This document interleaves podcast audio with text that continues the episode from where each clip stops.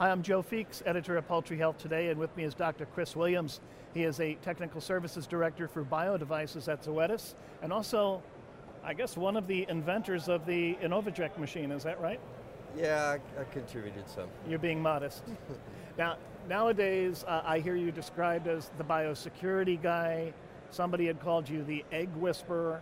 Uh, I guess your services are really in high demand right now because all these poultry companies, especially as they go to antibiotic free production, really need to clean up things in the hatchery and keep bacteria to a minimum or eliminate it altogether. Um, you've outlined four different areas, kind of four areas for improvement, if you will, and I'd like to go through each of them if you have the time. Yeah, sure. Um, egg pack quality. What are we doing wrong there? We've got, as you said, we've got four major interactions that come together in the hatchery. And when you look at what egg pack quality brings to the incubation process is, is that's the that's the source. That's what you're starting with. That's your input.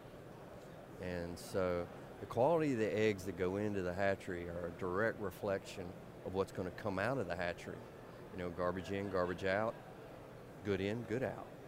So the potential for for problems increase with the poor quality of the egg pack. And you know we can measure that in various ways. We can we can look at the bacterial loads, but the easiest way is just to look through at the quality of the the, the, the culled eggs. We don't need to be setting cull eggs as a as a, a standard practice. Um, and I know hen day production is important. I know we have to have a schedule of, of, of, production coming in. So that puts a lot more pressure on our breeder managers and their understanding of, of the small details that, that make up the husbandry of breeder farm execution. And the better they are, the better the hatchery is going to be able to perform.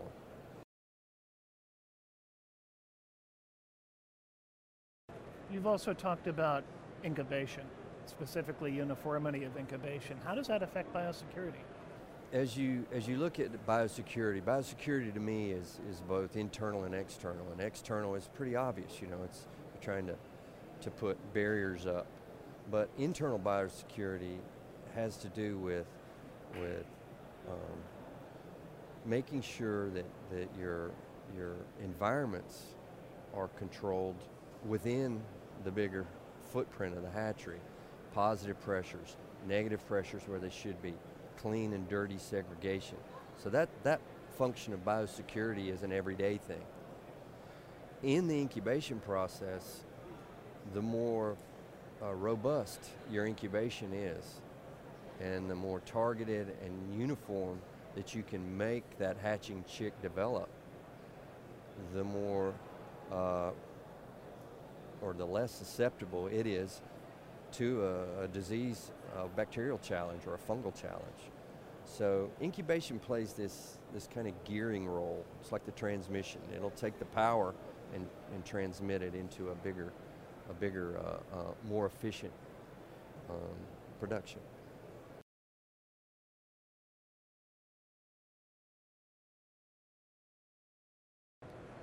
The um, third opportunity, I guess, for improving biosecurity uh, was hatchery sanitation. Now, that struck me initially as, as being a no-brainer. I mean, I've walked through hatcheries before after cleanup.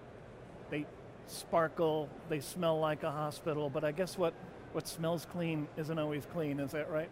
Yeah, the, the first rules of, yeah, does it look clean, does it smell clean, you know, and, and if that's not the case, okay, we got, we got some work to do.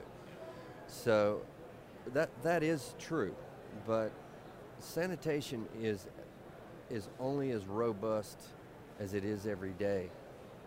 And what I mean by that is that we have support equipment that we have to work with. We have to work with tray washers and we have to work with with, with power washers and we have to work with fogging devices and we have things that help us. But they too have to be clean. They have to be clean at the start of the day.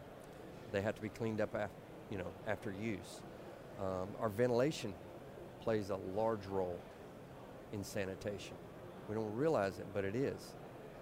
our filters, all of the things that support the en- environments within the hatchery, segregating them, they assist uh, in in your sanitation program.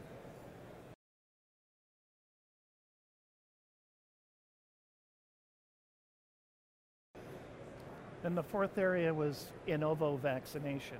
And I guess the concern there is that, well, first of all, we've taken gentamicin out of the hatchery, but you've got the needle going into the egg to deliver vaccine. Is, is that a concern? Is it, do we need to consider putting the antibiotic back, or, is there a workaround that you found? You know, we could uh, we could probably do a whole thesis and uh, argument on on this discussion. However, where we are right now, we have uh, antibiotics that are that are needed in human medicine. Gentamicin is one of them. Uh, our efforts to remove it out of our, our production, while are important, um, that they, they had a place, we need to find a way to use without. So, what do we need to do? The in ovo part has critical steps within it that must be addressed, especially with when, it, when we look at an antibiotic. What did it provide for us? It provided a sterile vaccine because it was included in the bag. So preparation becomes now a critical control point. We have to have environments that we can mix our vaccine in that we can keep clean. Um, when we apply the vaccines, when we connect the bag to the machine, we have to be thinking about a sterile and an aseptic technique. Um, we did years of development to, to keep egg to egg transmission um, essentially sterile. We can remove logarithmic numbers of bacteria from the needle in five seconds. However, we have environments that we're placing eggs that have been injected that may be affected by those environmental uh, factors such as airflow or cleanliness. Um, egg pack. So again, all the things that we talked about interact. The weakest link is going to break the chain, although the whole chain is broken.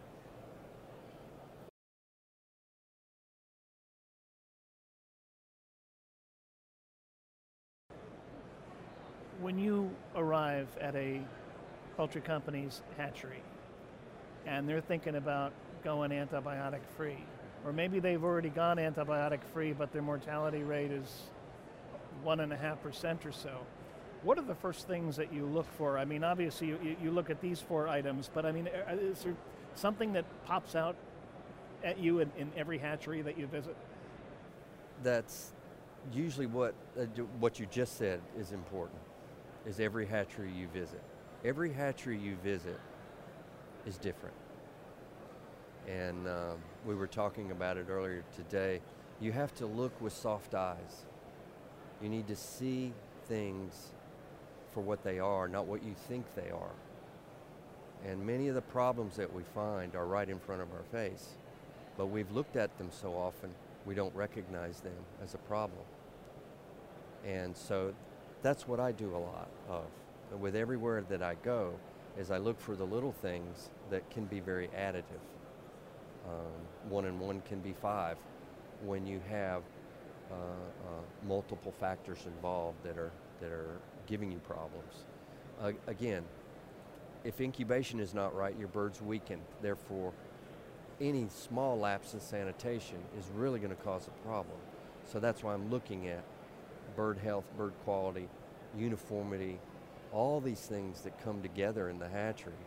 Um, and so that's part of what we, we do as a team. That's what we look for, is how do we help. We look at microbial uh, sampling in different areas, but it's not that alone, it's a combination of things. You have to look, again, with soft eyes.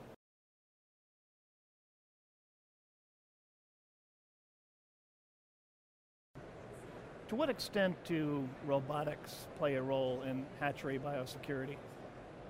Robotics are, a, as I see right now, as, as our whole industry is shifting to a lot more robotics and a lot more of automation.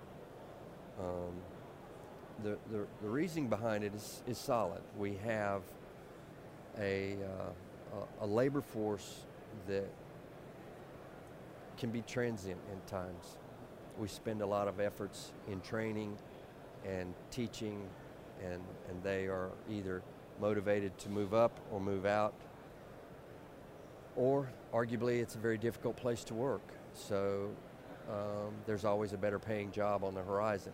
So robotics provide us with repeatable motions that are a lot of times are part of the function of what the hatchery does. So when we can robotically move um, either eggs or chicks in a, such a way that, that, again, because it's repeatable, we can control those actions. We have better welfare. We have better control over all of the environments around it. It's very repeatable, and we got reliability. So I, I see that as a, as a huge um, investment going forward, but also a very good one.